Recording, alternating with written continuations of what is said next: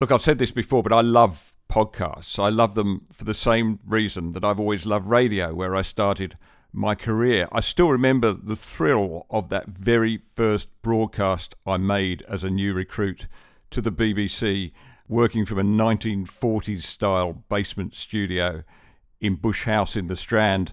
Uh, and I remember the first words, I remember them exactly, that I spoke on radio. This is the external services of the BBC from London. The following program is in Mandarin Chinese. And that was it. But anyway, the, the great advantage for the BBC was that its bills were paid by the government. That's not true for us, which is what I need you to help us by becoming a subscriber to the Menzies Research Centre from just $10 a month. You're going to have to memorize this because you won't have a pen in your hand. www.menziesrc.com Have you got that? We're not here just to win an election. We are here to win something for our country.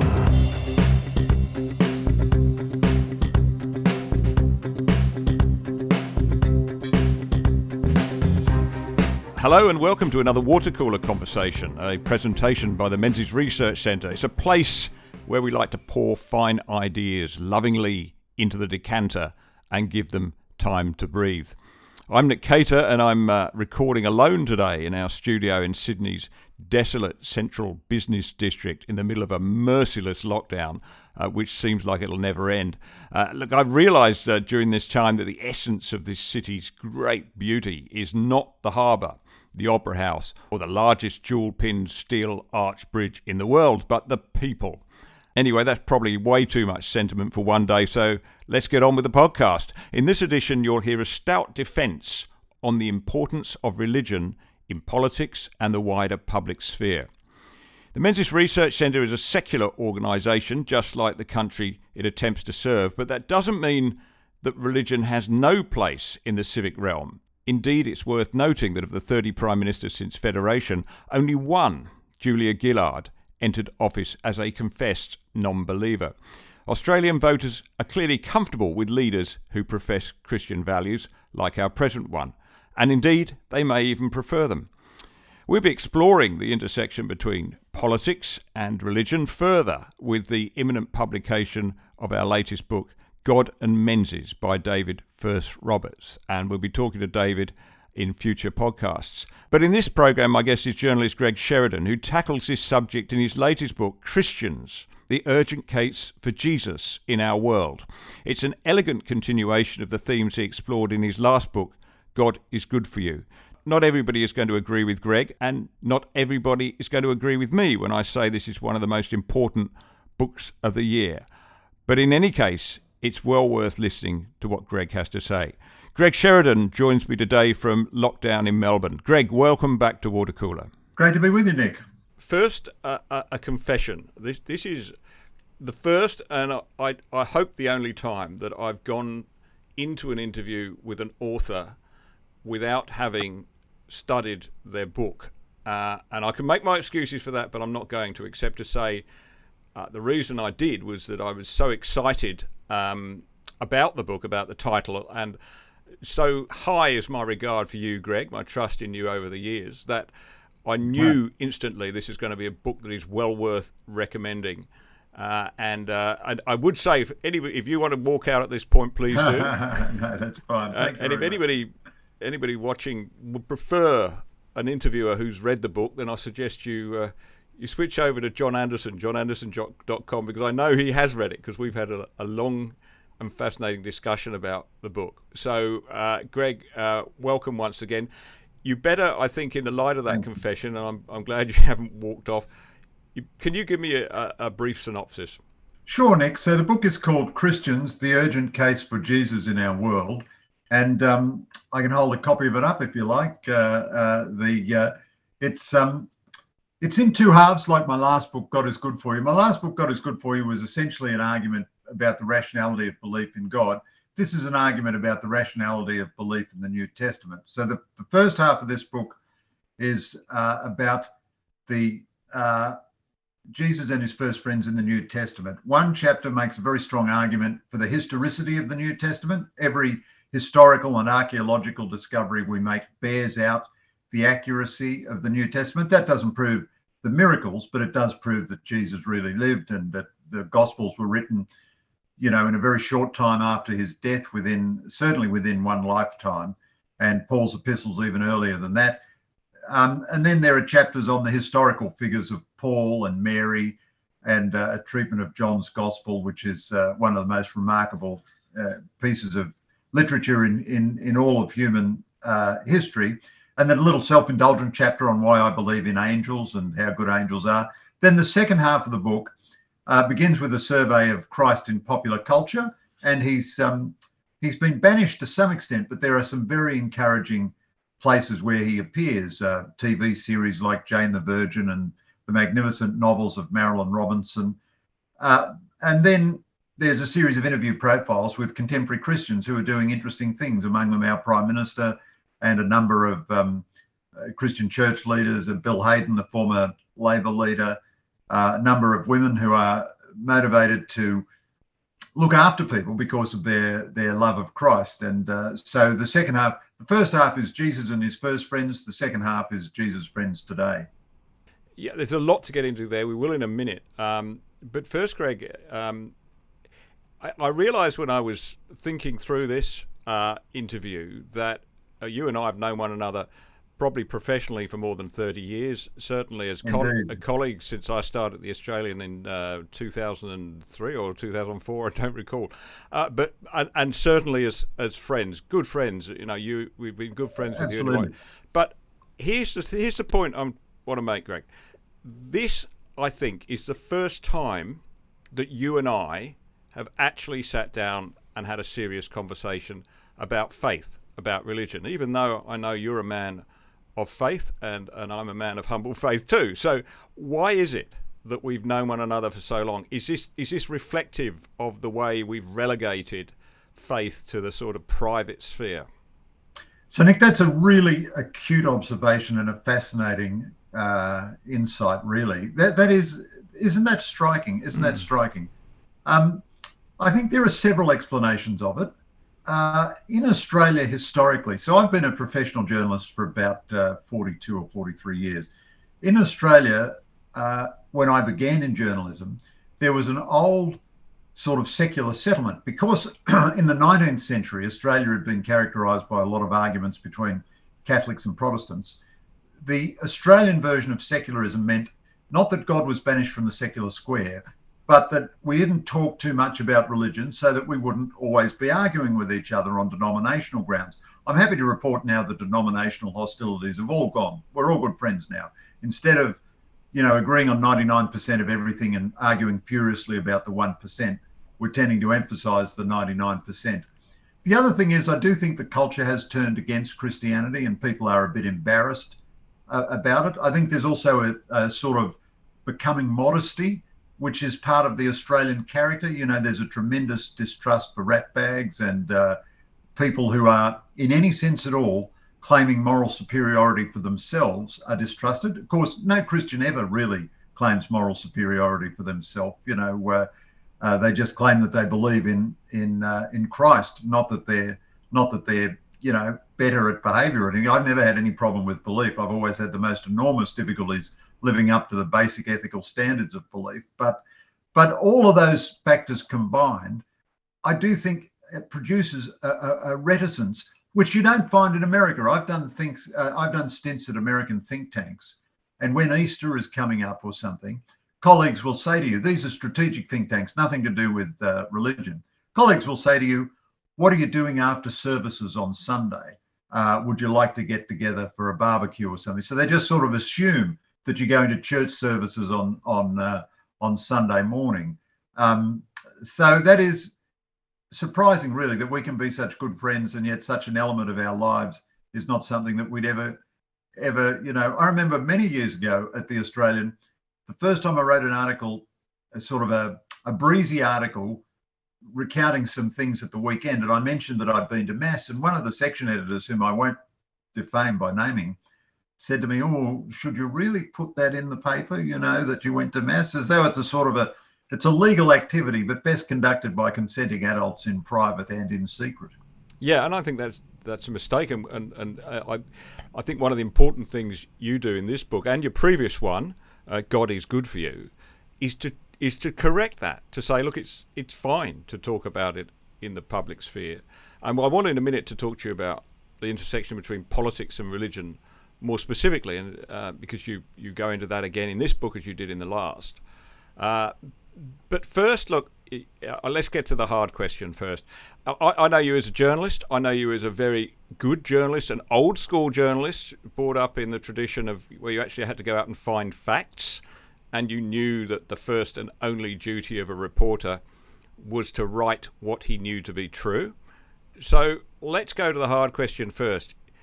Having examined uh, the historical basis for the gospel, is the gospel true? Yes, Nick, I believe it is true. So I believe it is true uh, religiously, as it were. I believe in the miracles and the resurrection and so on. But I also believe that history establishes that it's broadly true. It's a little bit analogous to the debate about the existence of God. The anti God forces, so to speak, try to bluff Christians out of their beliefs by telling them that science has decided against God or, or ruled that God is impossible. Of course, that's absolute baloney. When you look at the arguments of the atheists, they're just the same old 19th century nonsense, and science hasn't decided anything of that kind. And a million scientists believe in God, and in fact, science is not competent to decide about God anyway. It's the same with the New Testament. Two or three hundred years ago, biblical scholarship uh, was led by people who wanted to take the divine out of history. So they examined everything in the scriptures with an with an assumption that there could be nothing divine, there could be no miracle, there could be no resurrection, and because we didn't have such great evidence in those days, their theories could gain a lot of popularity. But ever since then, every bit of empirical evidence we had falsifies the falsification of the Gospels. So let me just give you a few examples. We discovered the Dead Sea Scrolls in the late 1940s the Dead Sea Scrolls don't intersect directly with the New Testament, but what they establish is that the New Testament was describing with absolute accuracy Jewish life of that time. So this would have been impossible to reconstruct for city based Christians two or three hundred years later, as one of the early conspiracy theories had it. Everything that is in the New Testament is borne out as a feature of Jewish life in the Dead Sea Scrolls, arguing about who you can eat with and should you rescue an, uh, an animal that falls into a well on the Sabbath and, and loads and loads of other things. Uh, a couple hundred years ago, German biblical scholarship thought that the scriptures had been written very late. But then we found a substantial fragment of John's gospel in Egypt, which physically can be dated to the end of the first century or the beginning of the second century at the latest. Now, that is hard physical evidence. That's not literary theory or criticism or anything. That shows you that by the year 100 AD, John's gospel had become a written, established piece of scripture and had been exported all the way to Egypt. Uh, we found um, there was a, uh, a question of whether the New Testament's title for Pontius Pilate was accurate because it disagreed with a, a title given by a, a, later Roman historian. Then they discovered a stone inscription in the Holy Land which bears the New Testament's title, which shows that the New Testament was right and the later Roman historian was wrong. We discovered, uh, so people used to say nobody who was crucified ever got a private burial, so Jesus couldn't have been buried in that way. Then we discovered um, tombs and remains of some figures who had been crucified. And we can establish this by the, the nail wounds in their ankles and so forth. So that establishes that indeed some people who were crucified did get private burials. So this is not an anachronism made up later by the later uh, Christian um, leaders. And then the final piece of evidence I'll offer you, although there are there are literally thousands of pieces of evidence like this, then you've got the next generation of Christian leaders. So by 64 AD, Rome has a terrible fire and Nero blames Christians. So uh, Christians already 30 years or 34 years after Jesus is dead are, is already a big group in in Rome. Paul's letters we know were written about 20 years after Jesus' death, Well, that's the scholarly consensus, the first of the letters. And he is already saying to established Christian communities, um, as you already know, Christ is risen from the dead. So this is this is established Christian doctrine from very very early after Jesus' um, death. And then finally, as a, the final piece of evidence I was going to offer you, there are the group of people that we call the Apostolic Fathers: Polycarp, Clement of Rome, um, the first Ignatius. Now these are very well attested historical figures. They left substantial writings. Uh, there's no real doubt about their historicity, and they knew the apostles. So they didn't know Jesus, but they knew the apostles. Clement was uh, a friend of or taught by Peter. Polycarp was taught by John.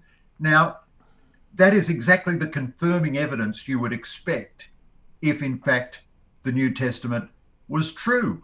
And um, to, to have the old conspiracy theory that the New Testament somehow or other is a fake document made up uh, 100 years later or 200 years later or something it's just against all the evidence. You have to believe that on the basis of divine inspiration and ignore all the evidence. You know, one of the paradoxes people who believe in miracles do so on the basis of evidence. People who say there can never be a miracle do so on the basis of doctrine. Yeah, I mean, uh, atheism. Atheism is, let's face it, it's a hypothesis. It's not a a proven fact. It's as much a step of faith as belief, I guess.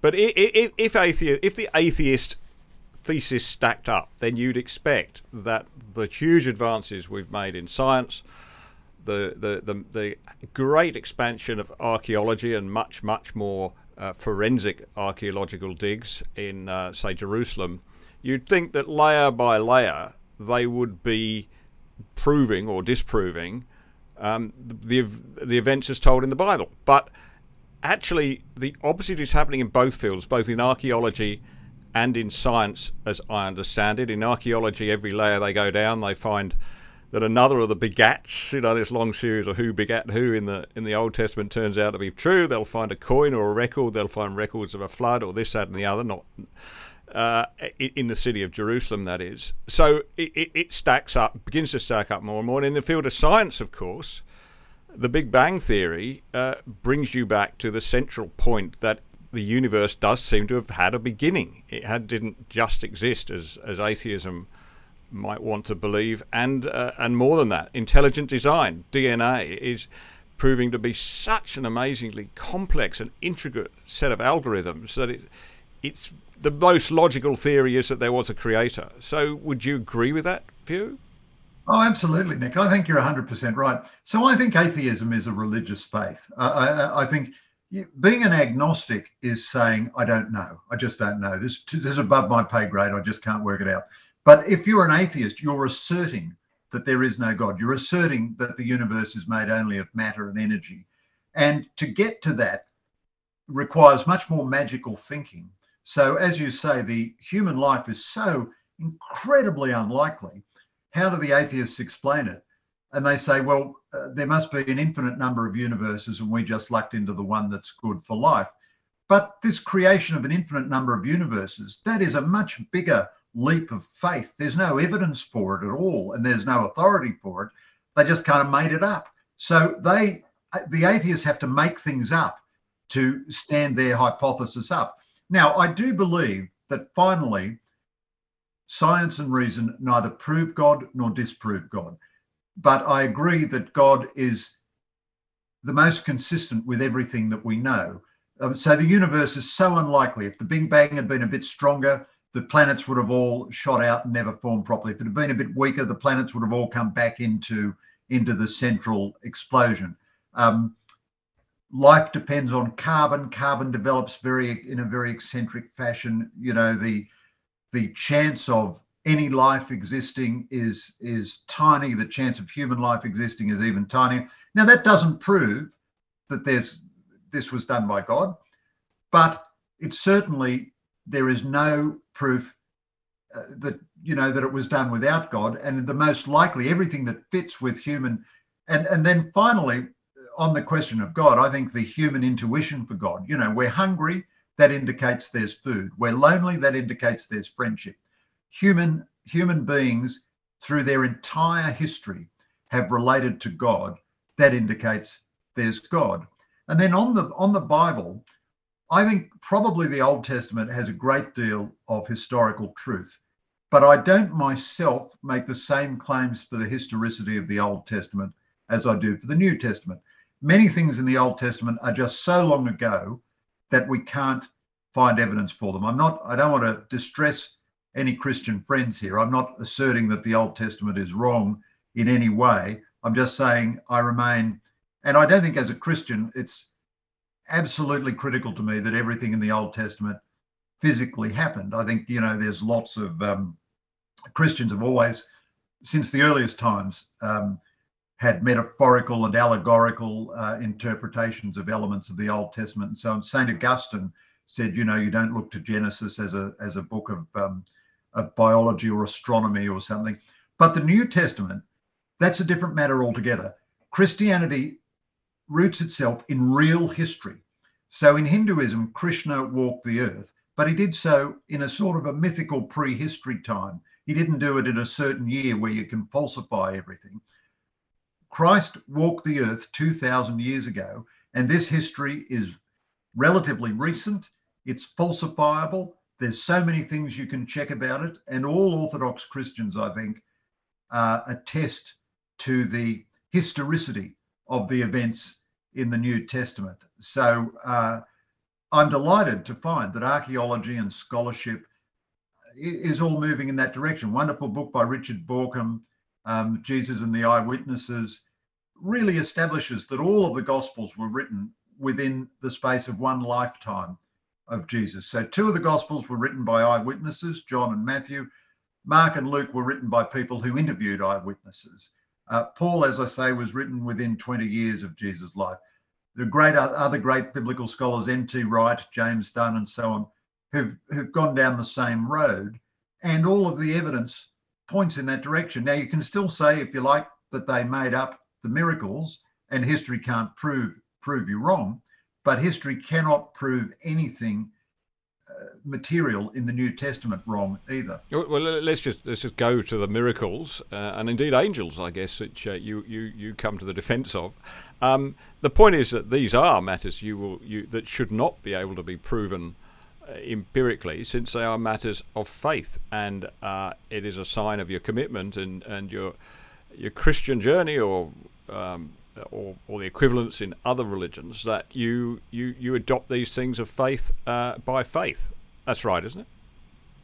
Yeah, um, that's right, Nick. Uh, I, I so I believe in miracles because if God can't do miracles, then He's not God. I mean, not to put too fine a point on it, God can do whatever He likes. You know, He's like the leader of a political party; can do whatever He can do whatever He wants. Um, and uh, it would be a very weird conception of God that God can only do the things we do.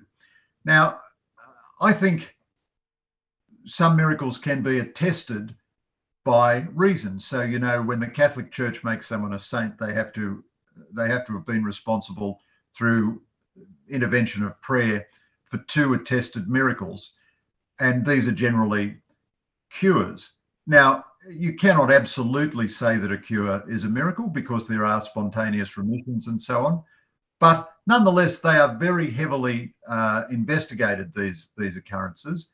And um, as far as they can, the authorities establish that they really were miracles. Now, I think the resurrection is a historical event and it really happened. And the authors of the Gospels and the epistles, they try to establish it empirically. They say so Paul says, um, you know, this person witnessed it, that person witnessed it. He gives the the names of people, and then he says 500 people witnessed it, and many of them are still alive. Now, given that these documents were written and distributed at the time when those folks were still around, so one of the lines of biblical criticism is what they call form criticism, and they say that what happened was there was a long oral tradition, and um, you know there were many uh, additions and subtractions and distortions in the long oral tradition. And then eventually it was written down a long time later. Actually, that's not what happened. And you can establish that that didn't happen historically. As I say, Paul, the belief is that he wrote his first letter, Galatians, in probably 58 AD. That might be 18 years after Jesus' death. So it's impossible that there was a long oral tradition which later resulted in these documents, instead of which you've got dozens or hundreds of people alive who witnessed all these events while these documents are being written. And they would have been the guardians of the veracity of these events. Now, they didn't have um, mobile phones, they couldn't take selfies in the ancient world. The best way you established the veracity of event was to cite people. Nick Cater saw it, Greg Sheridan saw it. They're reliable witnesses. And that's what you get in the gospel. So you get really the strongest historical um, verification. Now, I, I, think it's very difficult. I wouldn't judge anyone else's faith, but I think it's very difficult to be a Christian and not believe in miracles. If you take out miracles and angels from the Bible, you probably remove 50% of the text or something, you know, and and then you have to say, well, why bother with it at all if if half of it is untrue? Uh, but but yes, I don't think you can establish that the great miracles of Christianity. You can't prove it in a court. Although there have been wonderful books written looking at all the evidence and saying, well, it's the only hypothesis, you know, the empty tomb, the testimony of so many people, and also the incredible transformation. I mean, at the time of the crucifixion, the only male disciple of Jesus who was willing to stand at the foot of the cross was John. The women were much braver, as is usually the case. You know, the men were missing in action, they'd gone into hiding, but the women were standing at the foot of the cross because they're braver and more faithful. So the, the apostles and all the disciples were terrified.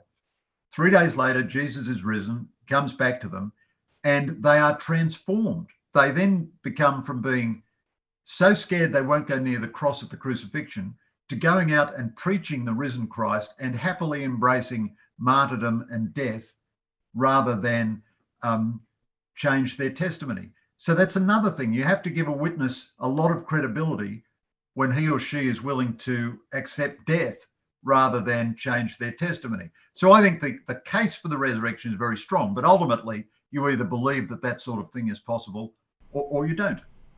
Greg, I did say I talk about the Apostle Paul. We're getting down some very interesting uh, pathways here, and I want to make sure in this conversation that, that we don't, you know, we, we we talk about this in a way that that uh, even people of of no faith can can understand sure. and appreciate. I think that's yeah. and that's that's what you did in your first book, and I think it was it was a very strong book for that. But but he, let's just talk about Paul for a second because uh, one of the topics of regular conversation in my household, and, and having met my wife Rebecca, you'll you'll you'll know why. Is really the intersection between Judaism and Christianity, and um, and, and the Apostle Paul, of course, has a very important role to play in, in I guess, explaining this, really explaining why the gospel is an extension of Judaism in that it, it's the first, if you like, gesture of inclusivity. It's an early gesture of diversity in that they say, well, it's not the Jews are the chosen people, but this is for everybody.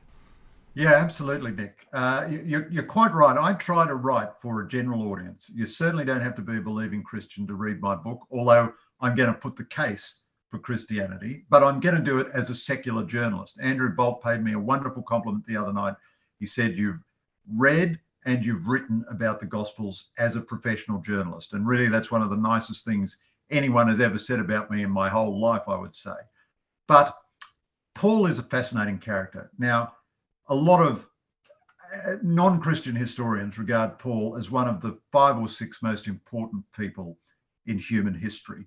And uh, Larry Siedentop, the great Oxford scholar, I, I, don't think he's a believing Christian at all, but he's one of the greatest historians of ideas, especially. He says that Paul invented Christianity. I, I don't think that's true. I think Paul was a disciple of Christ and faithfully uh, gave expression to Christ's teachings. But Paul was the organizational genius of Christianity. In my book, I, I call him Christ's Lenin. And I'm not making any moral equivalence between Paul and Lenin. But just as Lenin understood the theory of Marxism Leninism and he understood how to turn it into state power, so Paul understood the theory of the Jesus movement and he understood how to turn it into a tremendously successful movement. I think Paul is a fascinating character and you know his his writings make up whatever it is 40% or something of the New Testament. They're only 70 or 80 pages all up, but they are they are among the most important, beautiful and brilliant writings we have. and also they're fantastically human. You know, he's often bad tempered. He has a terrific dispute with Peter. He, at one stage in the uh, letter to the Galatians, he says, I wish all these people misleading you would go on, castrate themselves. And I suspect he's sort of having a bit of a joke there. It's a bit hard to get the humour across 2,000 years. He's concerned quite a bit with fundraising, which shows what a practical, you know, the early Christians, they didn't just live by diaphanous vision. You know, they had to actually go out and, you know, establish the Menzies Research Centre equivalents and so on. Uh, but Paul, I think, is uniquely fascinating because he's the first cosmopolitan intellectual in the Christian movement. And he mastered, he uniquely mastered three worlds. So Paul was a devout Jew, grew up in Tarsus in a family of Pharisees, was a tent maker, studied the Jewish scriptures very, very deeply, and, and knew them very, very well. So he mastered the Jewish world. He was also a master of the Greek cultural world. There are lovely books, you know, when God spoke Greek and so on. We we must realize how dominant Greek was as a cultural influence in the ancient world. It was the, the language of educated people, and of course, it had the great inheritance of Greek civilization and philosophy and so on. Paul completely mastered Greek and all the Greek classics. And we don't know quite why, but Paul was also a Roman citizen. So this must have come probably from his father. Most people in the provinces weren't Roman citizens, but Paul was a full Roman citizen. And a couple of times when he's in captivity, he doesn't get executed and so on because he's a Roman citizen. So he took from the Jewish world monotheism and interaction with a with a personal God. He took from the Greek world rationalism and the inheritance of the Greek philosophers, and he took from the Roman world globalism. And he fused those three influences together, and then he, he transformed them again by fusing them with his Christian vision. And then he completely turned the, the ancient world upside down. The ancient world was based on hierarchy and inequality. Men were superior to women, masters were superior to slaves, firstborn sons were superior to second and thirdborn sons. Paul's great statement of universalism there is neither Greek nor Jew, uh, slave nor free, male nor female, but you are all one in Christ Jesus. That was revolutionary. And in time, it ripped the mind out of the ancient world. It was a spectacular act of pro human rights, pro liberation, empowerment for every human being. All of a sudden, a slave could get could find salvation in heaven as easily as his master. A woman was equal in the relationship with God with her husband. Now, Paul, on the question of Jewishness, neither Paul nor Jesus ever deprecated Judaism, mm. which they were part of, and neither should any Christian. Judaism is the means by which God, in the in the Judeo-Christian tradition, revealed himself to the human race. But Paul's view was that Jesus' teachings were that the new the new creation fulfilled the Jewish law and therefore um, transcended the old specific provisions of the Jewish law. There was a terrific argument in the early Jesus movement whether new converts had to convert to Judaism as well as Christianity. This had one very big practical consequence, Nick, which you'll appreciate. Male converts would have had to undergo circumcision. This would have been a really significant uh, barrier to recruiting men to Christianity. So Paul, Peter initially said, no, you don't have to convert to Judaism. Then he went back a bit. He vacillated. He went back and forth. Paul was fierce. It was not anti-Jewish. It was just the universalism of the new message that purification was spiritual rather than um, than physical and ritual. Paul won that debate, and that allowed Christianity to be a universalist um, religion, and that I think really shaped Western history for the next 2,000 years. Mm. Greg, we could carry on talking about that particular issue, which for me is one of the really important questions of our time. When, when we talk about the Judeo Christian tradition, uh, which Australia inherited, that's crucial. But look, we've got to move on. Let's move on to the second half of the book now, where you look at the place of Christianity in, in contemporary culture in Australia, starting with politics and and um, as you know, the Menzies Research Centre is just about to publish a book called God and Menzies. Uh, some suggested we should call it Menzies and God, but uh, that, that, apart, it, it is a fascinating book by David Furse-Roberts, which will be out shortly, um, and and the and it studies Robert Menzies' Christian thinking, his Christian philosophy, uh, more than his belief, because we don't actually know what he believed, but we know what he spoke about. Very articulate, uh, articulated many times in great, with great skill, uh, and that was the Christian faith, and how it related to his conception of liberalism. Liberalism being, uh, you know, the belief that uh, everybody deserves equal respect. Uh, that, of course, comes straight from you know what you've been talking about with Paul, universalism. Everybody's equal before God. That that that uh, love thy neighbour as thyself. Uh, I am my brother's keeper. They're expressions of the civic duty that we have, which uh, it balances out our freedoms, uh, which really you know, binds society together. I think it's an important book because it, for the first time, makes that link very clear, and it has an introduction uh, by the Prime Minister. So it's a long way of leading on to say, uh, how can we be more open and explicit about the relationship between faith and religion, and Matt, talk and be prepared to have matters about conversations about politics. Um, actually, refer to spiritual and biblical reference points. You've you've spoken to many leading politicians about this. You tell me. Well, Nick, uh, I must say your book sounds wonderful, and uh, you know the things that the Menzies Research Centre produces are terrifically good for our culture, and I, I really look forward to uh, to to that book. Um, in this book, uh, I spoke to four political leaders, uh, or political or civic leaders: Scott Morrison, John Anderson, the former Deputy Prime Minister, Bill Hayden, the former Labor leader, and Peter Cosgrove. Um, Scott Morrison, I think, is an admirable guy in terms of the way he does his Christianity. It's not a political book. I'm not saying who to vote for or anything. It's not a left right book. It's not a culture wars book. But I think he's very straightforward with me and in general about his Christianity. He Doesn't try to shove it down anyone's throat, but nor does he run away from it. He's very straightforward about it. I think that's absolutely the right the right tone for him to take. People regard him as a little exotic because they're unfamiliar with Pentecostalism. Increasingly, the culture is unfamiliar with Christianity. So, my book, in part, tries to demystify Pentecostalism. I think it's a perfectly mainstream, normal part of Christianity. Their distinctive elements they speak in tongues and believe in faith healing. Well, most Christians pray for people who are sick and hope that they'll get better. So, we all really believe in faith healings.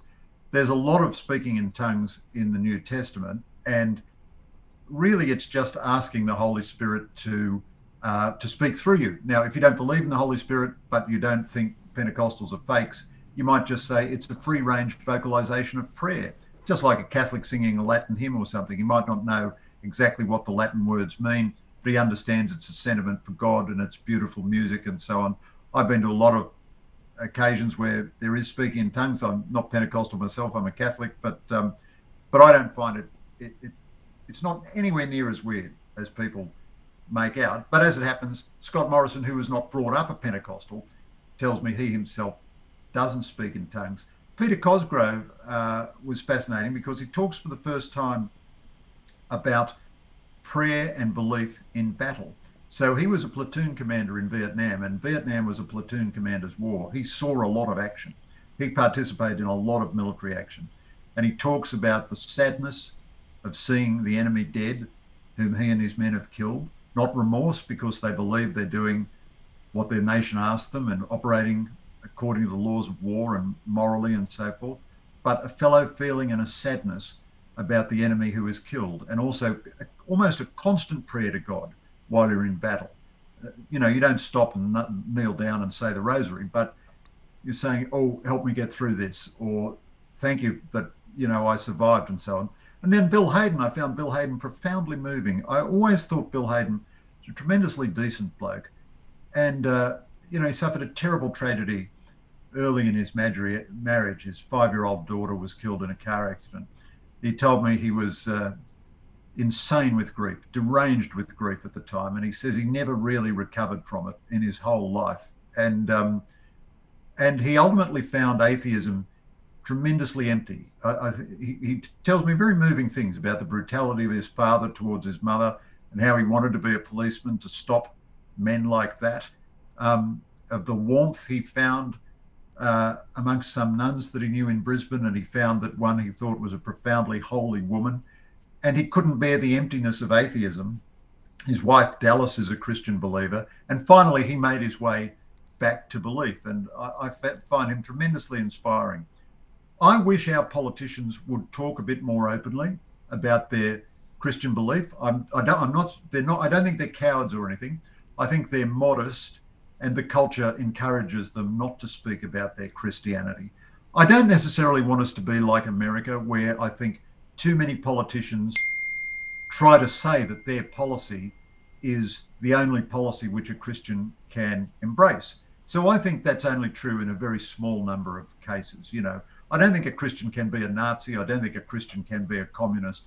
But I think, to be honest, centre left or centre right, the Bible doesn't tell you what the interest rate should be or how you should organise fiscal policy or whether you should deregulate industrial relations. It tells you you should care for people and care for the poor and so on. So I think Morrison is right to say the Bible is not a policy handbook. Nonetheless, everyone else except Christians is free to say what life experience influenced their values which they bring to politics. But if a Christian sort of says that, we somehow or other feel that it's improper. I thought the reaction to Scott Morrison when he said, you know, on the campaign trail he was feeling a bit dejected and he looked for inspiration and he saw the image of an eagle and he thought of that Bible verse which says, You will soar with the wings of an eagle and you will run and your limbs will not go, grow weary. He was saying he found inspiration in that. He was not saying he was the eagle of God swooping on an innocent public to impose um, you know, God's morality or something. So I do wish our culture was a bit more um, robust and or forthcoming or easygoing about that. Final thought for you, Nick. You know, Clement Attlee, the Labor leader who introduced the welfare state, used to talk routinely about the spiritual dimension of socialism. And of course, socialism or social reform was predominantly a Christian uh, a Christian operation. You know what you'd know this better than me, but wasn't there a phrase the British Labor Party was a Methodist uh, was a Methodist um, church in, in politics or something like this, you know? Or... Methodist Church of Prayer, yeah. Uh, and the and the Conservatives were supposed to be the Church of England at, at prayer. But I, I they, they, just to reinforce your point about not being a political thing at all. As as an Anglican, I, have been you know I can I can attest to the number of Anglican ministers who seem to uh, take uh, the Guardian editorial as their text for the day rather than the gospel. I mean, this is this is self-evidently true, but this is the point I want to make. Uh, move on to Greg, and yet it seems that on what we loosely call the left, although I'm increasingly thinking that's that's a very inaccurate description, um, there is this antagonism, brutal antagonism towards Christianity and the Catholic Church, your church in particular, and the, the, the, the, cardinal example, if I could say so, of course, is George Pell. Uh, forgive the pun, but I, I was talking to uh, um, a publisher only yesterday uh, about George Pell's magnificent uh, prison diaries, which I'm I'm finding very um, inspiring reading in lockdown because you realise that it could be worse. But it, it, it, he he told me that he'd been out in Melbourne to try and buy a copy of uh, Pell's Prison Diaries, only to find that at least two major bookshops, as a matter of policy, were not going to stock it. Uh, despite the fact that this man's been, um, uh, his the conviction was overturned 7 0 by the High Court, they still think he's too below the, you know, beneath them to publish can you you're in Melbourne? Can you explain where I think this is a strong this sentiment seems much stronger by the way. Can you explain this to me? What's going on? Who is it? And why are they so adamant that Christianity uh, is is a bad thing? Yeah, so Nick, that's a, that's a, a, huge issue, and I think it is central in our culture today uh, and across the Western world. So the Western world is very eccentric. By the Western world, I mean Western Europe, North America, Australia, and New Zealand. Christianity is in an ambient statistical decline in those in that part of the world. Everywhere else, it's doing very well. You know, in China, it's gone from three or four million. There are two chapters in my book about Chinese Christianity, where three or four million when the communists came to power somewhere between 60 and 120 million now. Well, that's that's an astonishing growth in terrible circumstances. Christians are severely persecuted in places like Pakistan, a lot of parts of Africa, but their numbers are growing, especially in Africa. Latin America, there's tremendous dynamism. It's only the West which is going down this strange oubliette of atheism. Mind you, even in the West, there are tremendous green shoots and new life in the Christian churches. And so uh, there are a number of younger people in this book that I talk to who are leading and creating new Christian movements. You've got the splendid Campion College in Western Sydney and so on. So a new church is being born. And of course, we've still got to make the life of the old church uh, as substantial as possible. But the culture in the West has become very hostile to Christianity. It's one reason I started to come out as a Christian myself. I mean, I've led the normal kind of rackety journalistic life. I would make no claims of, uh, of virtue for myself. But um, when I started in journalism more than 40 years ago, the culture was at least notionally pro Christian. Then it was kind of neutral for a long time, and now it is actively anti Christian. And um, it's important not to overstate this. We, we Christians in the West are not persecuted in the way they are in Pakistan or China or, or parts of Africa, but the culture is unsympathetic and unfriendly and frequently unfair. So I have a long chapter on the popular culture. And you know, as recently as the 1950s and even 60s, the biggest selling books were Christian books, and they were in every bookshop. So you'd, you'd go into Dymocks or whatever when I was a kid, and there'd be a big section on religion, and you'd have the books of Malcolm Muggeridge and Evelyn Waugh and all, all kinds of people, and um, you know uh, Fulton Sheen and so forth. And the best movies were Christian movies. You know, Spencer Tracy and Gregory Peck and Bing Crosby were always playing clergymen and always winning Academy Awards and so on. And in the space of one or two generations, that's turned to either outright hostility or just complete whiting out of people. And it's interesting, one of the places where you find Christianity in popular culture is when it has an ethnic shield.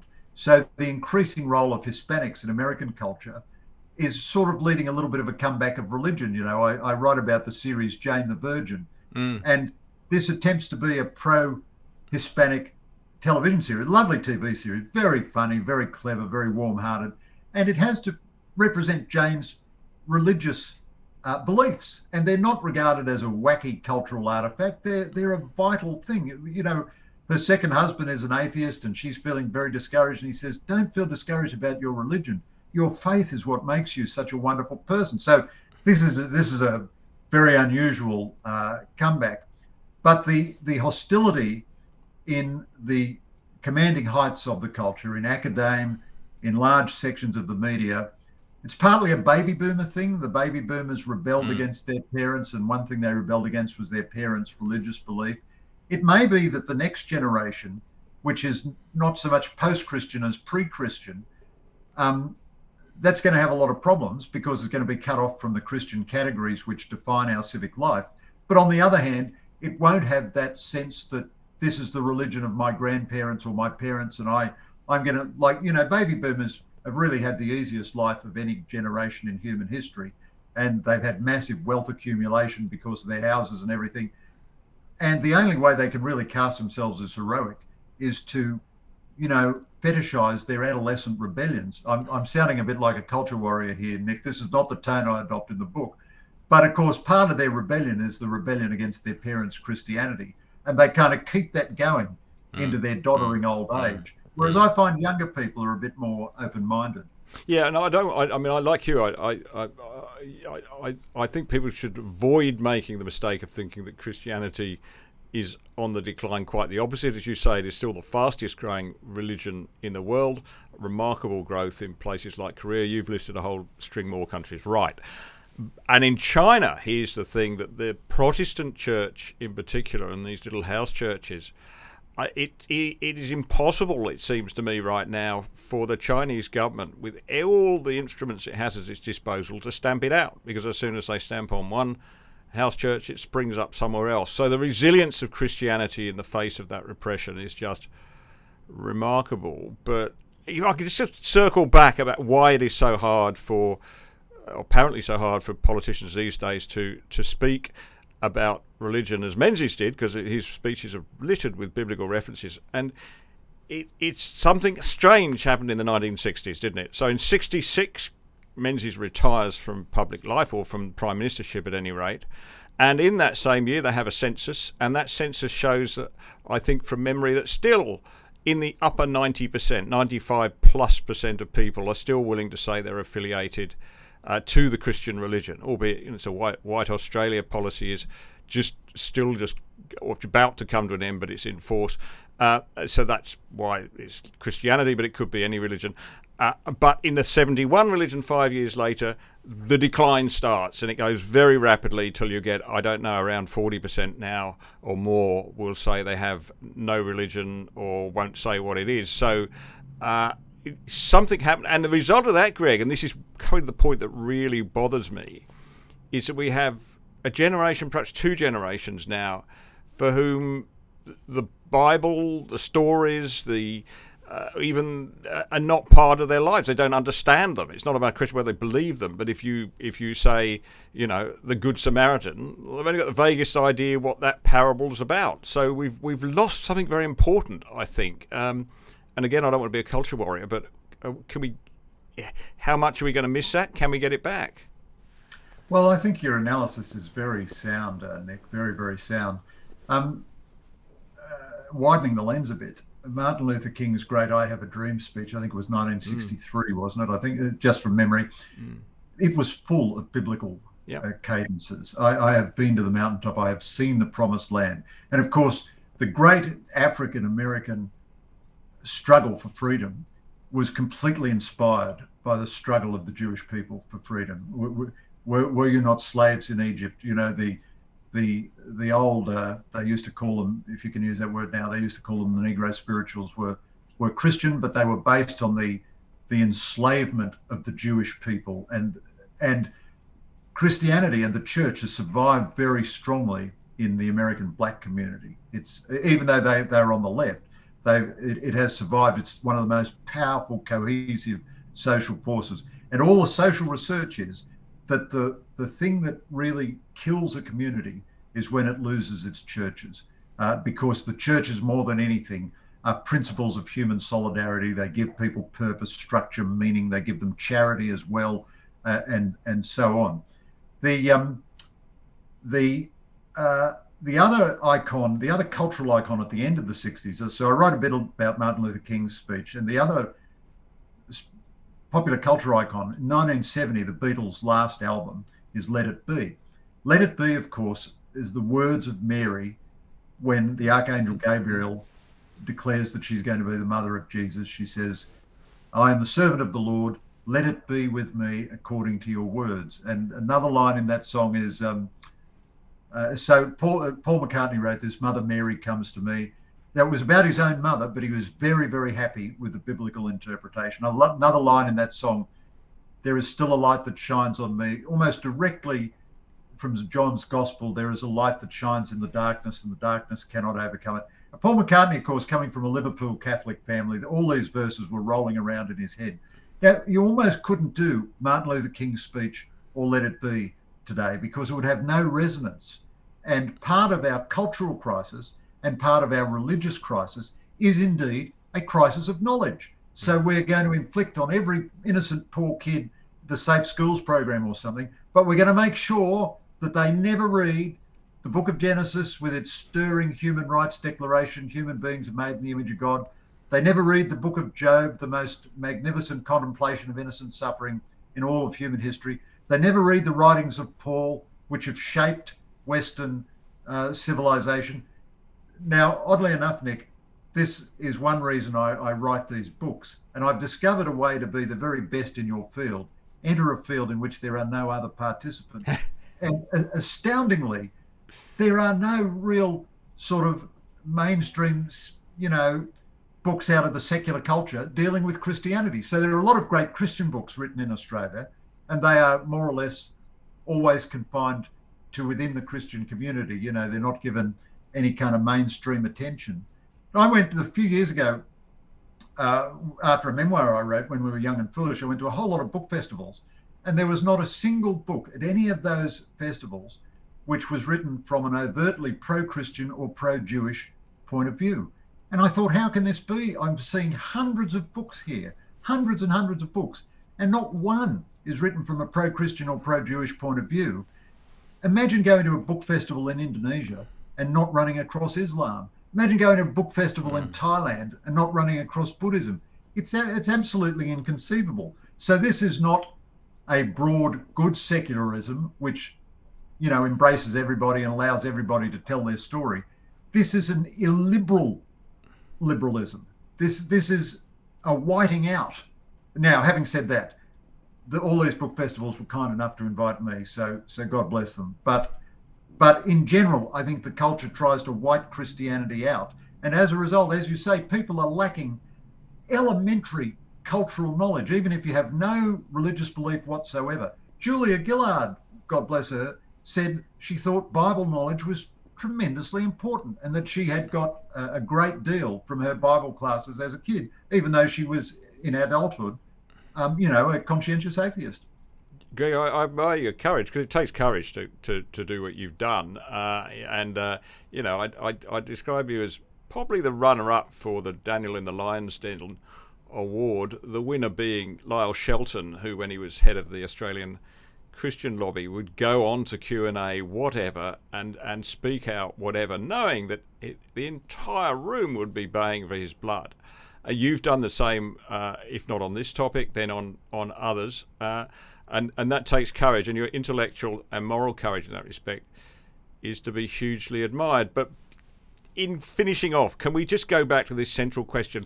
Why does a certain sector, educated people largely, well, almost completely higher educated people who consider themselves sophisticated, why do they react with such visceral anger, really, not just disagreement? Uh, to anything that, that, that sort of slightly draws us towards Christianity. Could it be perhaps that this is the new sectarianism, that the old sectarianism being Catholics and Protestants is long past, but the new sectarianism is between another two religions, and that's Christianity or faith in general and wokeism. Yes, I think that's right, Nick. You know, um, so I will I will address that, but let me say you, you are wildly overestimating my courage. It's very kind of you, but uh, you know, um, when you've been in journalism forever, you're used to controversy, and it's just kind of quite normal. And I would say, really, uh, since kind of coming out as a Christian a bit more. So I never denied being a Christian or anything. And, and as I say, my life is a normal rackety sort of accumulation of disasters that a, a life of 40 years in journalism is. But I think on the whole, people have been uh, very kindly about it. And so I would urge people to come on in the water's fine. And if you just go and say, well, look, this is who I am, this is what I believe, really, Australia is still predominantly a very easygoing place. And um, I do want to say this, Nick. I have had some wonderful discussions on the ABC about this book, and um, I wouldn't have any criticism of the way I've been treated about this book or the last book on the ABC. So let me let me register that exception, if you like, to the general rule. But your general proposition of the anti-Christian sectarianism in the culture, I think, is is true. And um, so my pair of books, um, the last one, God is Good for You, address belief in God. This one addresses belief in the New Testament. The whole modernist project of the, over the last two or three hundred years has been to say belief in God is irrational, and the New Testament is all lies. So in a sense, my I'm trying my my little thimbleful of effort here is to uh, rebut the the modernist assault on the core belief system of the West. And that modernist assault has been successful largely. The other thing I think is the tremendous level of ignorance. So until I wrote the last book, I'd never bothered to read the New Atheists. And I thought they would be dull, but maybe 1% of me was a bit worried they might say something I found a bit hard to deal with. In fact, I read them, their arguments were so flimsy, so old fashioned, the same old 19th century stuff, often sat next to a whole lot of irrelevant science, you know, the universe is 14 billion years old. Well, God wouldn't waste his time doing that. Well, how would they know what God would do? You know, it strikes me as absolutely characteristic that God would spend mm. 14 billion years mm. creating a beautiful garden for us. But this is not a serious argument against God. It's just a, it's just mockery. And then this book yeah. attacks the the attack on the New Testament. So part of the hostility to Christianity, I think, comes from the propaganda victory that science has declared against God and archaeology and history have declared against the New Testament. So that's part of it. A lot of people have these assumptions, not even born of hostility or anything, but that's in a sense what the culture has taught them since they were little kids. The culture has taught them society used to be ruled by this superstition. Now we know it's all a lie. And then finally, I in my interview with John Anderson, um, he quotes Blaise Pascal, who says, We're inclined to hate religion because we fear it might be true. And there's a kind of existential panic in liberalism which is completely cut off from the transcendent. Because, first of all, you don't know what to believe in, you don't know how to find transcendent purpose. Also, you're very worried how are you going to entertain yourself until you die? And if there's no purpose, then often this just evolves into a kind of a search for intensity. And human beings are very dangerous when they are just looking for ever more intense experiences. And you don't, in a post Christian world, find a post Christian enlightenment of sweet reason. You find a pre Christian paganism of vituperative hostilities. You know, Ross Douthat, one of my favourite columnists in the world, writes for the New York Times. Not my favourite paper, but he's, he's a wonderful columnist. Uh, he once remarked if you didn't like the religious right, wait till you meet the post religious right. You know, the left goes crazy with its ideology. The right, when it loses transcendent purpose, tends to descend, I think, into a very ugly nationalism, a very ugly tribalism. And uh, the left doesn't win forever by banishing Christianity. They're fools if they think that means they're going to win.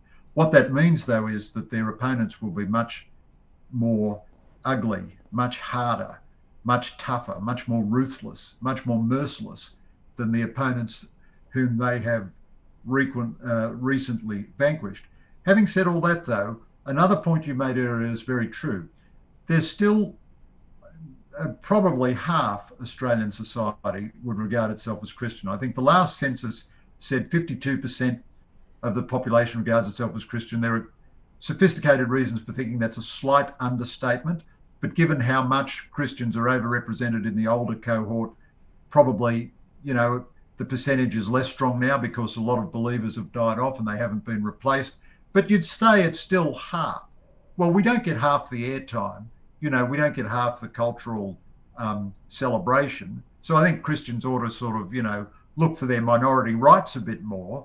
But there, and and the final, I promise you, I keep saying this is final, but the very final thought that I'll offer you is this: in every human heart, there is a constituency for the truth. There is a constituency mm. in the human DNA for the truth. So, however difficult the circumstances look, you start with a big advantage if you're telling the truth because even though the hearer might have been educated to disbelieve everything you say, there'll be some part inside them which says, I recognize, I don't like that guy, but I recognize that something they're saying is true. So, um, Nick, I'm an Irishman, situation desperate, advance on all fronts. Greg, um, uh, one of the consequences of you writing such compelling columns in the Australian is it, it, it, never feels more than a couple of days since you and I had a conversation. But of course, it has been far too long, and COVID doesn't make it easier, or in some sense, it makes it easier, of course, because we can do it via Zoom. But thank you for your conversation today. I really think this book should sell very well and should sell, and people should read it. So, why don't you do the quick 15 second advertisement before we sign off? Well, thanks so much, Nick. It's just been a joy to talk to you. Here is the book. It's called Christians The Urgent Case for Jesus in Our World.